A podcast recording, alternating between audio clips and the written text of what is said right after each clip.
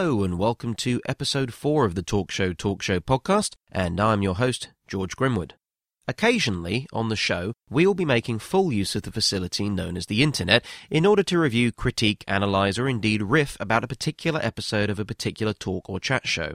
More often than not, it will be through the usual channels of YouTube and the like, with those who have recorded shows putting up their copies for the world to see. More often than not, the available shows that have been uploaded are ripped from VHS and can be a little hissy, a bit blurry, and generally rough around the edges. Personally, I'm quite fond of all those factors that make this retrospective viewing a more nostalgic experience. But thankfully, there are also production companies now uploading their own shows with good, crisp video and clear audio. The official Johnny Carson YouTube channel have begun to upload full episodes of The Tonight Show, often with the adverts intact, the only edits appearing to be related to music played during a guest's entrance. Over this and the next two episodes, we will be looking at all aspects of one particular episode of The Tonight Show with Johnny Carson from Thursday, November the 9th, 1972. If you'd like to join in on the discussion, the link to the show will be provided in the description of this episode, as well as on our new Facebook page. That's www.facebook.com forward slash talkshowpodcast, as well as our Twitter feed, the handle being at talkshowpodcast. And in part one of this discussion, joined by Gary Rodger of the Sitcom Club podcast, we talk about the monologue, the banter, a TV guide listings bit, and the adverts, all with some modest deviation along the way. Next week, we will be discussing the Joan Rivers and Bee Gees segments, and the week after that, we'll focus on Rob Reiner and Dr. David Reuben. For now, however, let's start, appropriately enough, at the beginning.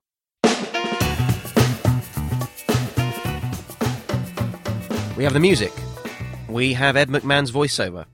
We have the set, the classic set, mustard yellow, three seater sofa, a single swivel chair for Ed and singular guests, and the desk, which almost certainly resembles a tiki bar, uh, on a shag pile platform with a faux backdrop with seven arched windows looking over a, a faux version of California, highlighted by various plants around the set.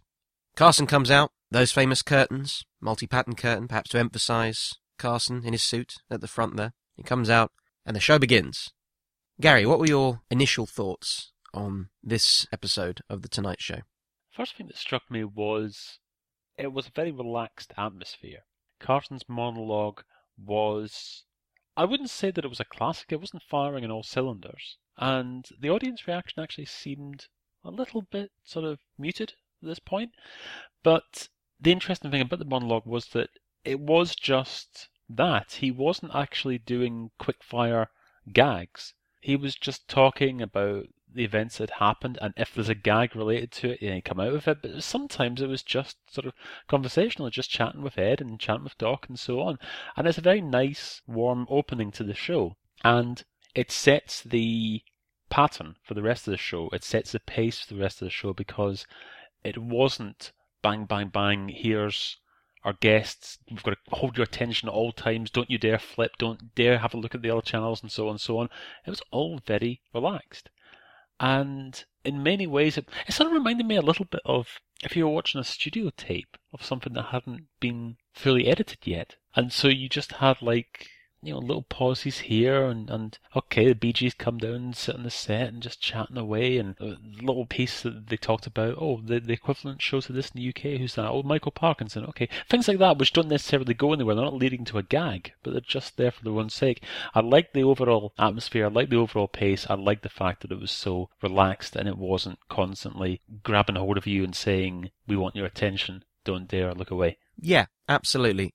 The first impression I got of the monologue itself was well that you have a certain order in the way of introducing Ed, introducing the band and Doc, and still it just feels like banter, riffing, all part and parcel of the standard set monologue. Of course, highlights the political elements of the time. Of course, Nixon was re elected in a landslide two days previously. He mentions Ed McMahon's act that he'll be performing in New York. Of course, it was the week later that they went for three weeks in total, I believe, to back to New York, having already left there previously to go to Burbank a few months before the summer in 1972. And I'd be very interested actually to see what Ed McMahon's act consisted of. If I'm not mistaken, I know that he sings or has sung, but yes, 1972, Ed McMahon had an act at St. Regis in November. I'd be very intrigued to see if any of our listeners or anyone has any information about certain things that we'll highlight throughout the show, uh, if anyone has any articles or anything that they discover, we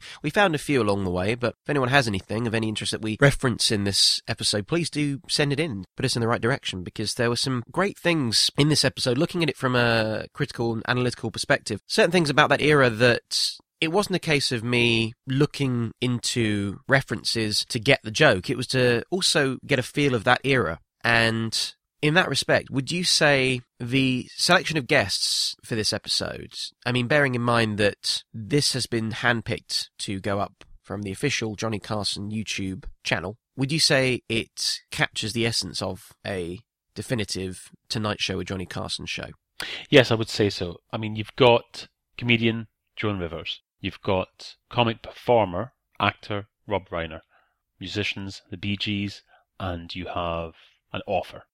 So you've got a nice mixture there, a nice mix, a nice blend in terms of just overall good conversation. And you don't have the requirement, there's, there's no need to suddenly be full on and say, right, here comes comedian A, bang, bang, bang, doing their stuff, and then comedian B, and so on and so on. It's a nice mixture. And also the fact that you've got the offer coming on at the end that sort of helps you to unwind as well because Joan Rivers is quite sort of direct and she's sort of firing out the gags early on. And then as the show goes on and it gets past half past midnight, it gets towards 1 a.m., then you've got then a slightly slower pace. So when the offer's on at the end, then, and Rob Reiner's still there, and they're just sort of having a conversation really. So it just winds down nicely. And yes, it is a very good mix, and you'd say that it is a textbook selection of guests and also emphasizes certain aspects, certain, I don't want to use the term stereotypical, but certain aspects that are directly affiliated with the concept, with the how people remember the Tonight Show. You've got the hi-yo straight from the get go. You've got Ed McMahon going hi-yo from the get go, and you've got Doc Severinsen wearing something unusual and blase, sort of his patchwork attire, and you've got at the end of the monologue, little Carson's little golf putt to the towards the band to kick it off, and it's got all those great aspects, which yeah. I, I'd be certain that it was never always going to be every single night. All that you know, all those aspects came together. It's probably one or the other, depending on time and circumstances, and the atmosphere of the crowd as well. And I mean, in the monologue, aside from the political aspects as well, you also have referencing uh, the way he introduces Doc Severinsen into the monologue is raiding massage parlors along Melrose. Yeah. And it was around there at that time in that year that the Groundlings eventually set up shop in that area. And the way they introduced Doc Severinsen by implying that, oh, you know, he's left some evidence behind implicating him in this somewhat saucy situation. It's all very playful, it's all very light banter, but it also emphasizes the raciness of that time I mean, if you look at the way Joan Rivers delivers herself, and you've got Dr. David Reuben talking about sex quite openly, and you've got Rob Reiner talking about his marriage. There's a certain thematic element going on in terms of the relationship, sex, new generation, and what can and can't be said on television. The YouTube channel has omitted the entrances of the guests. Carson introduces them, they're on the seat. And I don't know if that's a copyright issue, perhaps with the music, or not, but that's the only edits that I noticed, apart from one, and that's when they refer to the Osmonds, Donny Osmond specifically, going from the Pepsi generation to the blank generation. And there's a little laugh, and then it moves on. And I, I've no idea what that was referencing, but they mute that word, and I have no idea what that word is. Little clues, little things. And before we continue, Gary, you and I have had a look at a auction online. Now, I don't believe it was the same desk as the one that's featured in this episode. This one was a little later on if I'm not mistaken. In the in the auction, it's a couple of years after this episode in 1972. But there was an interesting metallic stand that was nailed just in from underneath. Yes. On Carson's side of the desk, which can't be seen to the human eye on camera. It's just there for something that Carson can use. Now, about 20 minutes in to the show, and he's in the middle of an interview with Joan Rivers, there's a moment where he puts his arm down and a cigarette just appears out of nowhere and it's lit. And he does a little, takes a little puff and then he puts it back down underneath and his hand's free again. Now, initially I thought, right, well, that must mean that maybe there's a secret ashtray there. But he stubs it out on an ashtray on the desk a couple of minutes later. So I still don't know what that metallic holder is.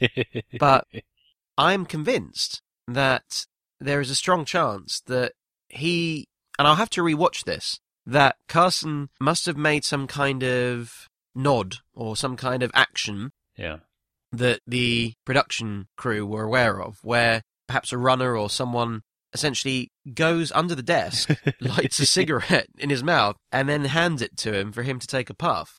Because obviously he can't light the cigarette, but he can put it out. So it's just little things like that that I just found fascinating. It's just the concept of, well, well just take a puff, we're do this. Yeah, put it out. But you can't be, I, I don't know if that's, I don't know if you could be seen lighting a cigarette, but you could certainly be seen putting one out on this talk show. And that's a really good point, actually. I've got no recollection of seeing anybody actually light up in a talk show or a current affairs show because you see people smoking all the time on those shows. But unless it's perhaps like a guest, for example, maybe they're lighting. Gerard Depardieu. well, yes, indeed. But no, unless it's like a guest who's maybe lighting a pipe or something like that. As far as the host is concerned, you don't really see them lighting up, but you quite often see them with a cigar in their hand. But yeah, okay, yeah, it's a good point. I, I don't recall ever seeing Carson or anybody else suddenly get the lighter out and, and light up. But smoking itself and stubbing out, that's acceptable.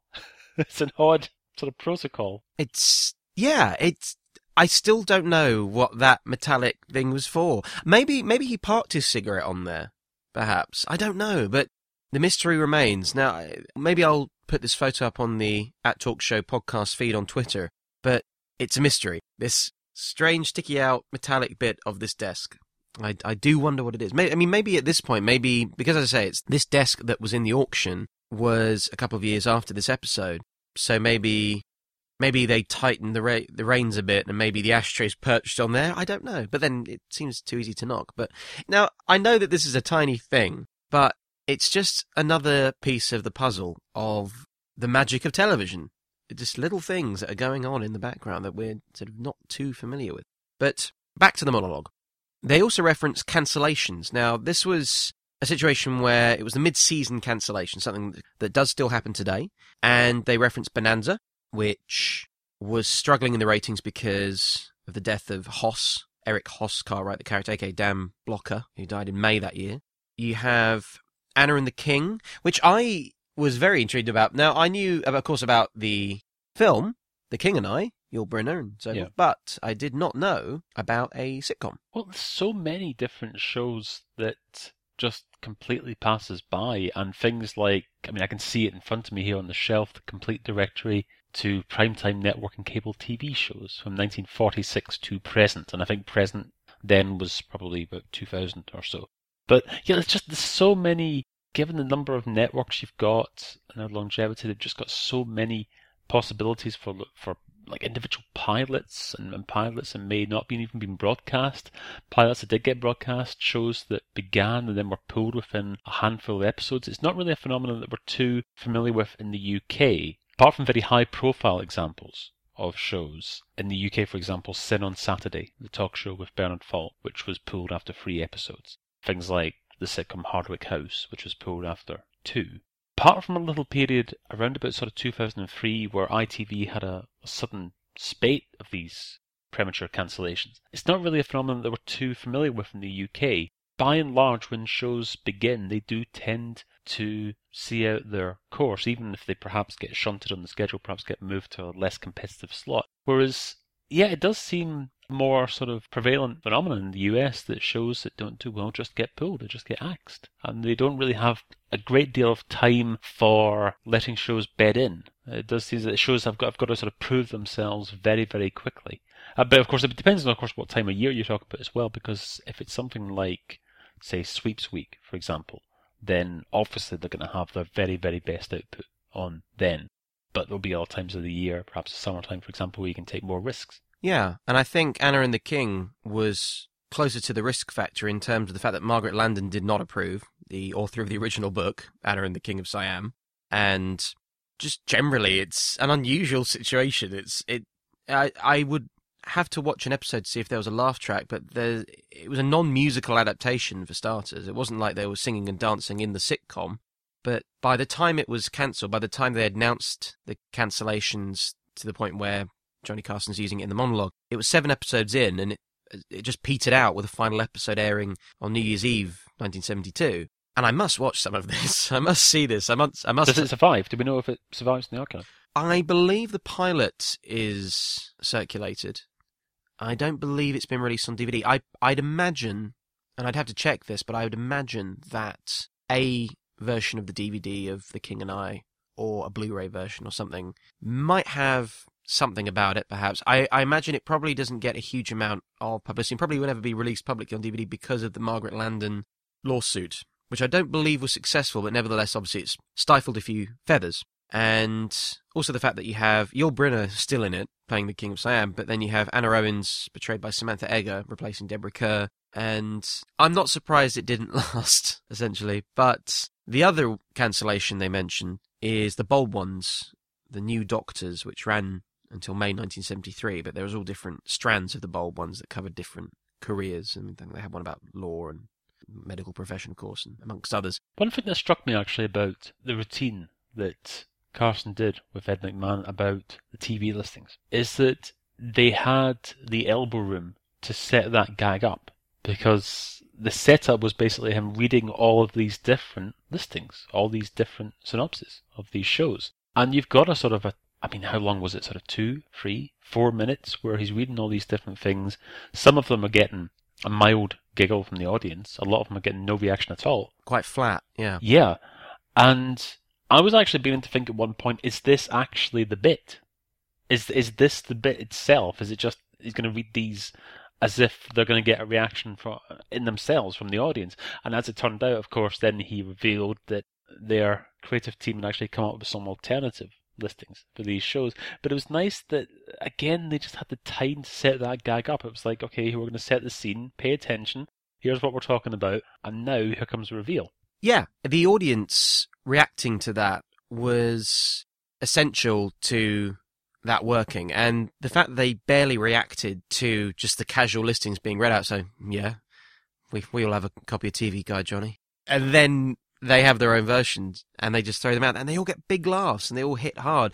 And it's interesting that you can test the waters with the audience on the basis of their reaction to certain topics as well. For example, in the monologue again, you've got reference to the Bureau of Indian Affairs building takeover, which, if I'm not mistaken, finished that day. But it was kind of a sour point to, for Nixon's re-election to begin with, to the point where he'd privately signed the Restoration Act that returned Menominee Indians to full tribal status, which was part of the whole issue that led to the takeover. And the reaction from the audience wasn't particularly reactive. I think if that routine was to be performed today, if Letterman was to do something like that, for example, I suspect that they wouldn't have the long lead in. I suspect that it would be constructed in such a way as he would read out the original TV guide listing and then immediately read out their revised version for that show and then repeat, repeat, repeat. I don't think that they'd want to have a sequence that was two or three minutes long that wasn't getting laughs, even if it wasn't intended to get laughs, if you know what I mean. I think that they would want to be much more bang, bang, bang, bang, holding your attention. Yeah, and I think it also helps that Ed McMahon is there to usher in the laughter and provide a buffer zone that even if it doesn't hit with the audience, it'll hit with Ed because that's what that's what Ed does. And there he is. And I like the fact that they have that loose banter before the TV guide bit as well. The fact that they've got they have a little chat about the loose wires randomly being behind the desk. He picks them up, going, "What are these for?" Which I'd imagine were there for the Bee Gees Yeah. performing later on. And they talk about returning to New York for three weeks, and which they refer back to later on, where the first guest of the first New York show on their return the following week is Mayor John Lindsay, the mayor of New York at the time. And Ed McMahon talks about how he's appearing the following night on November the 10th, 1972, on Dinah's Place, which I must hunt down that episode for the sake of continuity. And then I like the fact there's also a reference to Peter Lassally, who is the associate producer on The Tonight Show at this point. And he's known as the host whisperer. He was invo- is involved with the Late Late Show with Craig Ferguson to this day, and we'll we'll be looking further into his career and his involvement in an episode further down the line of the Talk Show Talk Show. Now, actually, in between Johnny getting from stage to desk, we had a little intervention from Ed McMahon, didn't we? Yes. Now there's a couple of these throughout the show, and I'm so glad they've kept those in as well, and not just those, but the general adverts that went out, which is fantastic. And I'm glad I'm glad they kept those in on the official YouTube channel. It's an interesting element of which advert the fact that adverts stay in, but the musical intros don't. It's very particular. But in this first in house advert, as it were, you have Ed McMahon advertising Budweiser. Did it make you want to have a Bud? If it wasn't for the fact that I actually don't drink beer at all, then yes, it would have done. He's a very persuasive salesman. And he's actually he's not coming across as okay, yeah, he is coming across as a salesman as in it's entirely set up in that way because here he is stood in front of the Budweiser stand and it's very, very clearly telegraphed this is a sponsor's message. But nevertheless, it's just Ed McMahon and he's saying, hey, look at this, you know, eight packs, Budweiser, and you get this little gift if you get them in the store and so on. And yeah, it, it's nice. He's, he's, even though he is clearly doing a sales pitch, he's not coming across as some sort of smarmy, sleazy salesman. It's just Ed McMahon. It's just like he's one of the guys you'd imagine just having a bud with. So he's actually absolutely perfect for that particular pitch. And another aspect of the Larry Sanders show made sense to me. Yes.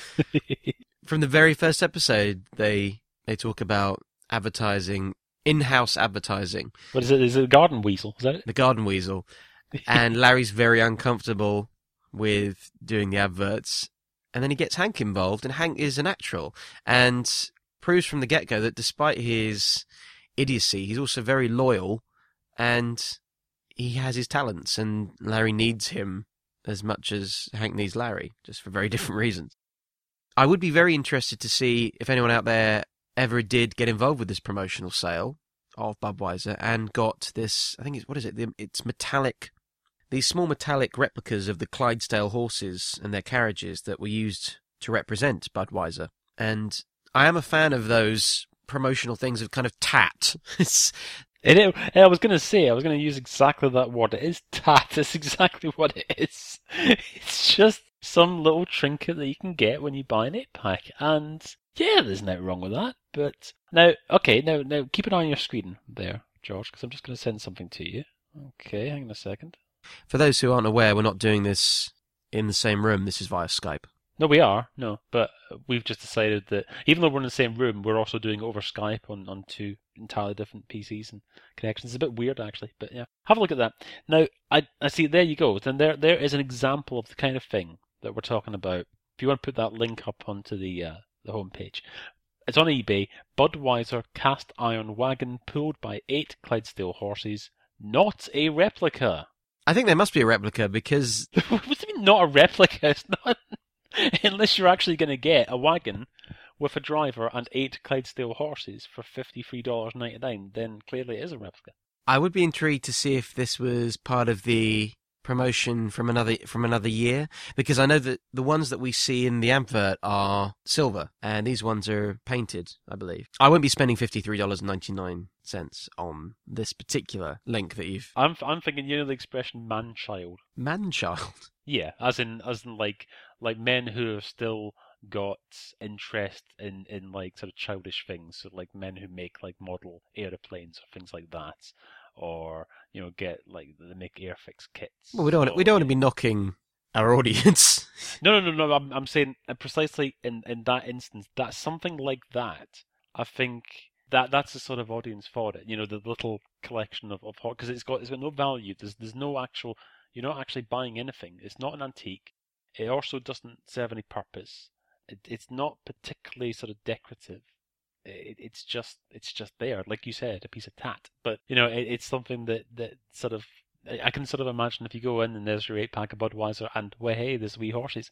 Brilliant, I'll have that as well, and it'll sit on the shelf gathering dust for the next twenty years. or you, or depending which state you're in and what and literally what state you're in, you just go into the into the convenience store and pick up your eight pack of Bud, and they go, "Hey, sir, would you like uh, this tat here?" And just grab the Bud and just and just chuck it in the bin as you walk out, and just go and drink your beer. And yeah, it, I would love to see, and I'm giving this idea out for free. If someone could set up a Tumblr or a blog or something that highlighted tat that had been given away as part of an offer for whether it's cereal or beer or anything. Tat corner on Tumblr. There's a lovely episode of Roseanne, series one called Kanuga Time, where Dan is under pressure from Roseanne to get rid of all his, as she sees it, junk. And everything that he's got is exactly like that. It's all this just kind of all these little items that he's collected over the years. And he said uh, one in one particular piece, he says that is an authentic replica Civil War field piece, as if there's something about a replica being authentic in some way.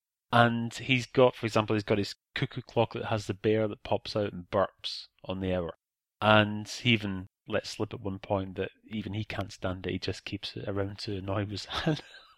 There's definitely something to be said for having a tat corner. And I'm not recommending everyone has one, but, and I'm sure there are probably blogs and tumblers that do exist of these, but if someone could put me in the right direction for the essential, definitive online guide to them, I'd be very intrigued. Well, can I, can I just can I just stop you there? If you want to see Tat, then don't bother going online. Just come round to my place next door. Then it's all there. I am the person who collects all of this junk. I've got room full of it just now.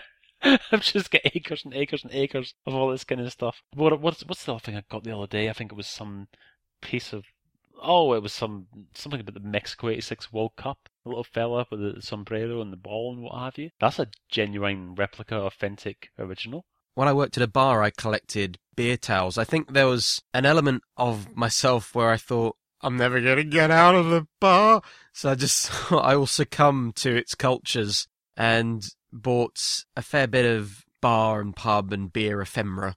And it, those towels are in my cupboard. I don't know what to do with them. Although there is, in fact, there is someone who actually has the Guinness World Record for having the most bar towels, and he contacted me when I bought a batch on eBay. this was years ago. I'd like to point out. I, I've you've moved you've moved on from the bar towel era. I I'm no longer in the bar towel business. Yes. Uh, but he did contact me and say, "Oh well, if you happen to have this one, I'll pay good money for it." I think actually he just exchanged it with another bar it's like, yeah, I'll send you this one. All right. I'm getting to the stage now. I'm 36. I'm getting to the stage now where I've still got all of my tat, but I don't necessarily leave it all out on display anymore. Whereas up until just a few months ago, I mean, my living room looked like Steve Carell's in the 40 Year Old Virgin you know everything just sort of laid out on the, the shelves and what have you, all the, the figures in their original packaging. I mean, I don't actually have anything like that, but you know, the equivalent IBA yearbooks on the on the bookshelf, that kind of thing. And now I'm getting to the point where I've still got them all, of course, and I'm loath to to lose them, but they're also neatly packed away in cardboard boxes and cupboards and so on, so that it's not quite as glaring uh, if you have guests, for example because not everybody's really interested in the Kenny Everett video show annual of 1980 and, and think that it would be a bit bizarre if you had that on display in your living room. Well, off air, we were talking about Tim and Eric, and I won't go into the full story because there are certain people who have heard this over and over again, and I won't say specifically the person in question, but the comedy duo Tim and Eric were doing a show at Leicester Square Theatre in London a couple of years ago, and as luck would have it, we ended up hanging out with them. And it was myself and a friend of mine, Phil. And we ended up joining Tim and his entourage and someone else at a Chinese restaurant. Is this someone else? Is this someone who's quite active on Twitter, for example? Yes. Now, now we can't. I'm not going to say because I don't want to stir that pot. I don't want to because also, to be fair, there's nothing wrong with the actual story, but I don't want to incur any wrath. I don't want to be. Did you watch the BAFTA Awards last week? Nope. So, yes, we're talking about Ian Beale. So. We're talking about the cast of Gogglebox. Yes, it's all of the entire cast of Gogglebox went for a Chinese with Tim and Eric. No. So but anyway, so I I don't know why to this I don't know why I think I think it was almost um, an end to a means, not a means to end. It was the fact that the what happened, how things turned out, was almost the reason I had what I had in my bag. I don't know prior to that why I had this in my bag at the time, but I do at one point remember Tim going, "Are you doing a bit?" And I said, "No, no, no. I should have just said yes." but long story short, I basically, for some reason, had a copy VHS copy of Traci Lords exercise video. in my bag. And for some reason, over this Chinese meal that I wasn't really meant to be a part of anyway, in Soho, that of a weekday evening, I had then given the VHS of Traci Lords exercise video to this person, and somewhere, and I would love to see this photo, but somewhere there is a photo of this particular person who's quite active on Twitter and may or may not have been at the BAFTA Awards the other the other day, holding bemusedly, baffedly hold. He doesn't know why he's holding it. He doesn't know why I've got it, and I don't know why either until that moment. But he's holding up this video. It's nothing to do with anything. It's nothing to do with the Chinese meal. There's been no conversation about it. I've pulled it out of my bag and given it to him, and people have taken a photo or two of him confusedly holding it. And I've no idea where that photo is. There's one photo of me that circulates in some circles of myself at the ta- at the end of this table of this round table, almost as if I shouldn't be there, like I've been doctored in to the picture, photoshopped into the picture with my thumb up, and, and and Tim's actually looking over at me whilst this photo's been taken, as if, what are you doing here? so the moral of Is this this picture? This picture is of a crowd. Is it? it is, and It is. It is. It is It- a crowd. Okay. Right. Yeah. Okay. Anyway, so so the moral of that story is right place, right time. You can get a photo taken with people, and if you br- carry enough tat around with you, you'll get interesting photo opportunities. And if you're even luckier than that, interesting photo opportunities of well-known people holding your tat. So that's my advice. You've got to find. You've got to find that photograph. I'll tell you why. Because if you find that photograph of person X holding the exercise video, bemused, then I've got a feeling that could become Twitter's version of Andrew Neil and the young lady in Private Eye. Well, this is the thing. I don't want to go much further on this because I I just think it's a funny photo. I don't want him to think I'm taking a Mickey because I'm not. And I but I just think it's I think it's a funny photo. It's a it's a very strange photo that I know exists somewhere. And I just love to see it again because it's well, primarily, you know what? It's not even about the person in the photo. It's about the fact that it, he's holding my copy, VHS copy of the Traci Lords exercise video, volume one. I don't have volume two, but apparently there was a volume two. And that's, I just need to see that. But having said that, dear listeners, if you can start the trend of carrying around the most kitsch or weird bit of tat from your collection and getting a celebrity to hold it whilst you take a photo of them, if you can start that as a trend, please do get in touch. Either admin at podnose.com or tweet us at Talkshow Podcast to any photos of yourself with a celebrity or the celebrity on its own holding a bit of your tat. And by tat, by tat, what do we mean exactly? We mean, how would you describe tat? A replica of a wagon being pulled by eight Clydesdale horses delivering Budweiser. Yes, if you can specifically find that and find You'd have to find it. We're just giving you the eBay link. Get in there and get it. It's only fifty-four dollars. What's that? Forty-five quid. There you go, bargain. Okay, so here's a very specific mission.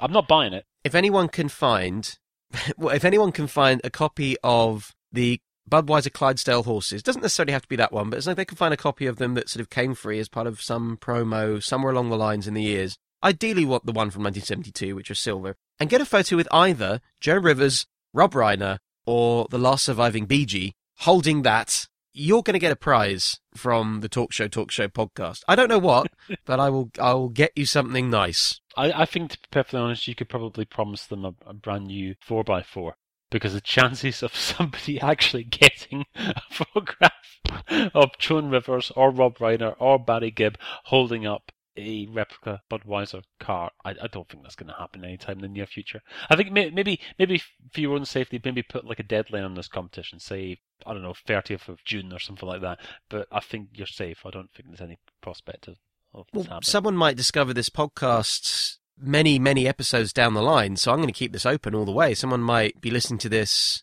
a year after I've after we've recorded it. So yeah, the it's open. it's open season. Well, I think the important thing to point out is that this must be a genuine photograph, not a Photoshop. And they have to be consenting to the photo being taken. you can't photobomb Joan Rivers just manically holding some a replica of. Does she have to be holding it, or can you just pop it on a table where she's sat and then take a photograph of them in the same shot? Even that is an I yeah, I'd I'd allow it. I'd allow it. I would say that I reckon Joan Rivers would be up for. it. I reckon even Rob Reiner would be up for it if you had the time to explain why. I think that's going to be the toughest bit, isn't it? it? Is actually getting their attention for long enough to explain what the hell you're talking about. Dr. David Reuben will probably be up for it. He's he's still going. He's still he's still a psychiatrist in Los Angeles. He's still active. So yeah, I mean, you know, it's genuinely sad that Ed McMahon and Johnny Carson, Doc Severinsen, we can't photobomb them with tat, but we can certainly try with the guests of this particular episode. And back to the episode. so, TV guide, the TV guide bit. I like the fact that Johnny Carson goes, It's a wonder why anyone watches television. And it's a good opener to reading out from TV Guide. He reads, Are we to believe that these are actual, genuine ones? Uh, there's no reason why they wouldn't be. I'm pretty sure that if we looked into it further, the descriptions of Gomer Pyle, Gene Autry, That Girl, Ozzie and Harriet, Cannon, Wild Wild West, Dennis the Menace, Doris Day, Gilligan's Island were all real descriptions of episodes. And they all had quiet reactions. But I, I would like to see if anyone can confirm if these descriptions are real episodes. And of course, if you're wondering what we're talking about, if you're this far in and you don't know what we're talking about, I have got, I will be putting up the YouTube link in the description of this episode. So you, even if you can't click through, you'll be able to cut and paste and watch it in your own time. But either way, the fact that then you have Carson not having a huge amount of reactions to these genuine TV guide descriptions, and then it goes into some great gags. They purposefully select shows that have a particular audience. For example, with Pyle and That Girl and Wild Wild West and Dennis the Menace, they're all kind of like safe, kind of daytime shows. So it underplays the fact that those reactions are quite quiet and yeah, they're not they're not great because they're, they're they're not dull, but they're not. It's not exactly exciting television. So then, in terms of the setup to the TV shows that they do their own parts about, which I won't dare try to replicate here, like the Clydesdale Horses, but they reference the Mod Squad, the Rookies, Cannon, Marcus Welby, Ironside, Mission Impossible. And they're all kind of slightly more active shows. And I think that by having that diverse selection of shows, even Sesame Street, the gags are emphasized perhaps because the shows are more particular in terms of their style and their audience, and the characters are slightly more refined. They have an opportunity to be slightly more emphasized in terms of the humor that can be added to those. Although, having said that, there's quite a quite a rude Doris Day joke in there, which I won't which I won't mention. And I like the fact they top off everything with Sesame Street with a reference to Senator McGovern, who uh, obviously had lost lost out to Nixon two days previously. So then we go to another advert. And this is the first advert. It, obviously, it's quite interesting to see the sponsors they had at the time. Do you recall the first non-in-house advert of the show? No. was this the one for the detergent, the washing powder? That, that was further down the line. That one. Oh, I see, I see. Oh, and remind me. Well, it's interesting that if there is a sponsor and they have the time, they just do two adverts from the same sponsor. So with this one, they have Vicks Formula 44, which effective as codeine but not narcotic is the, is the quote. you never get the word narcotic being used in, in any British TV adverts, do Well, surely anyone going effective as codeine is misconstrued on a massive level. That does actually remind me. I've got an idea as to what that censored word was that you noted earlier on, but if they didn't want to put it out on the program, I don't think we should either. But I'll ask. I'll ask you after. And then the second one's Vicks VapoRub, and of course these are all entirely appropriate adverts given the time of year it is. And of course, as was the Budweiser advert, it, you'd had Thanksgiving, and then you've got winter's coming, so Vicks VapoRub, cold season, everything. So it's and and further down the line you've got, I believe, a foil for your turkey and things like that. So there's all little emphasized hints of the fact that you know winter's winter is coming, not in the Game of Thrones style. I think that'd be winter is coming, effective as codeine but not narcotic. Vicks Formula 44. That would have been slightly more aggressive.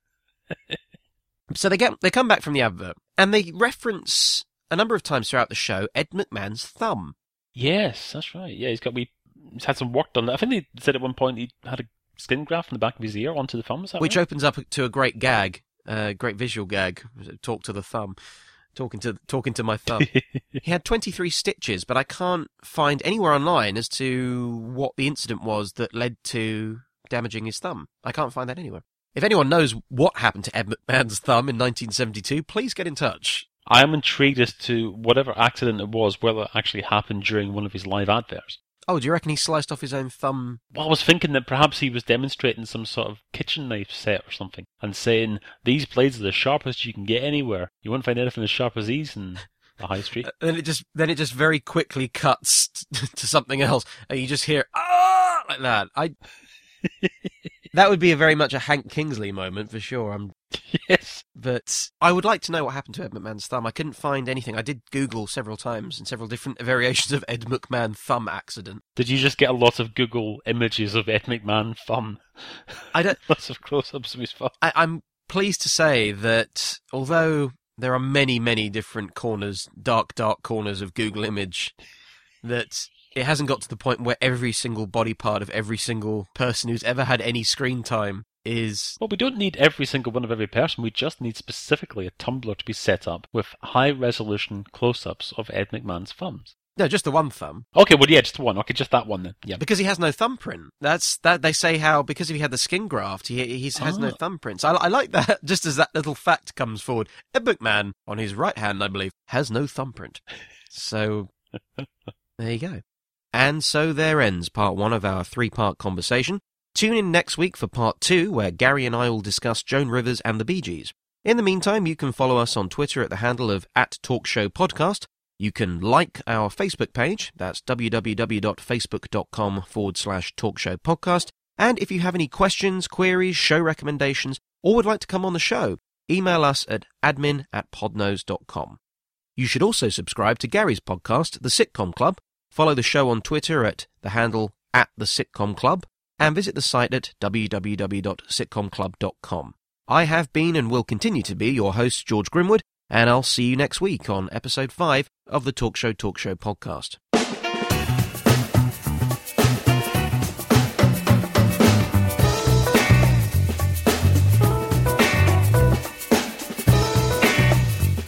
The Talk Show Talk Show podcast is part of the Podnose Network. Music by Ian Cummins, sound engineering by Ocho, and produced and edited by George Grimwood.